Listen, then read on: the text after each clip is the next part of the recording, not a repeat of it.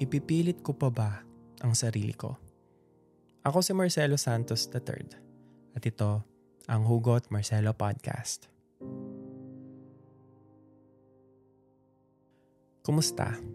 Welcome sa another episode ng Hugot Marcelo, a Spotify original podcast kung saan sa episode na to, pag-uusapan natin kung dapat mo pa bang ipilit ang sarili mo sa taong gusto mo pero may iba ng gusto.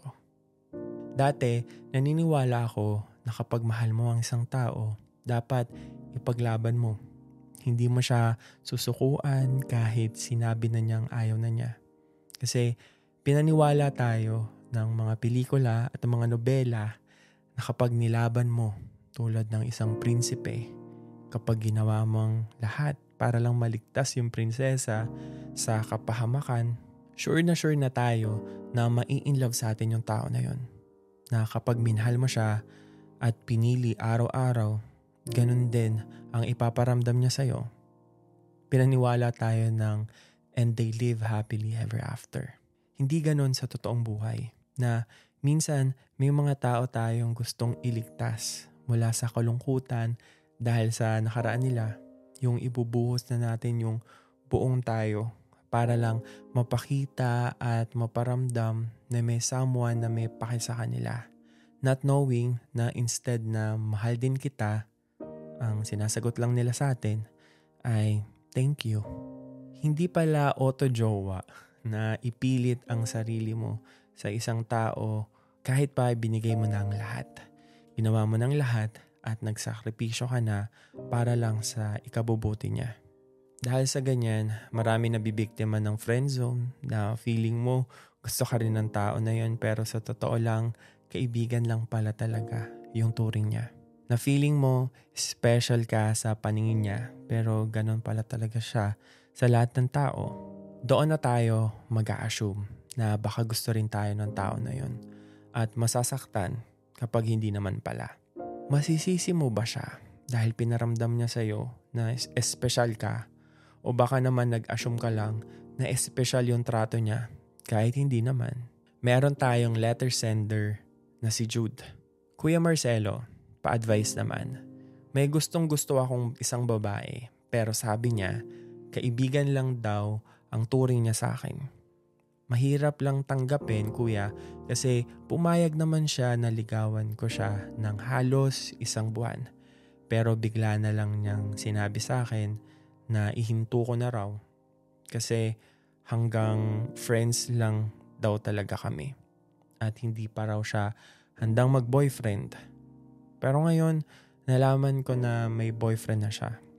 And one week pa lang silang magkakilala, sila na agad. Ang tanong ko lang kuya, ipipilit ko pa rin ba ang sarili ko o mananahimik na lang at tatanggapin na meron na siyang iba? First of all, thank you Jude sa pag-message mo sa akin.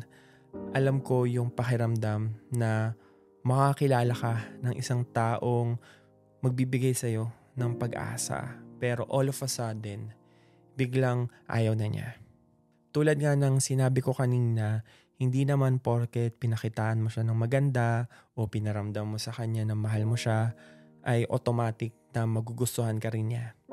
Siguro sa one month na pandiligaw mo sa kanya, doon niya napagtanto na hindi pala ikaw yung gusto niya, na hindi pala kayo compatible.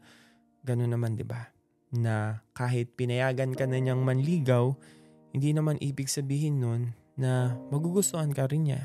At saka, clear naman na sinabi niya na hanggang magkaibigan lang talaga kayo at yung fact na in a relationship siya, dapat doon pa lang alam mong talo ka na. Pero kung ipipilit mo Handa ka bang masaktan at masayangan? Okay, given na hindi siya in a relationship ngayon. Kung ipipilit mo ang sarili mo kahit ayaw na niya, handa ka bang paulit-ulit na masaktan sa tuwing nagbibigay ka ng pag-ibig tapos wala ka nakakuha pabalik?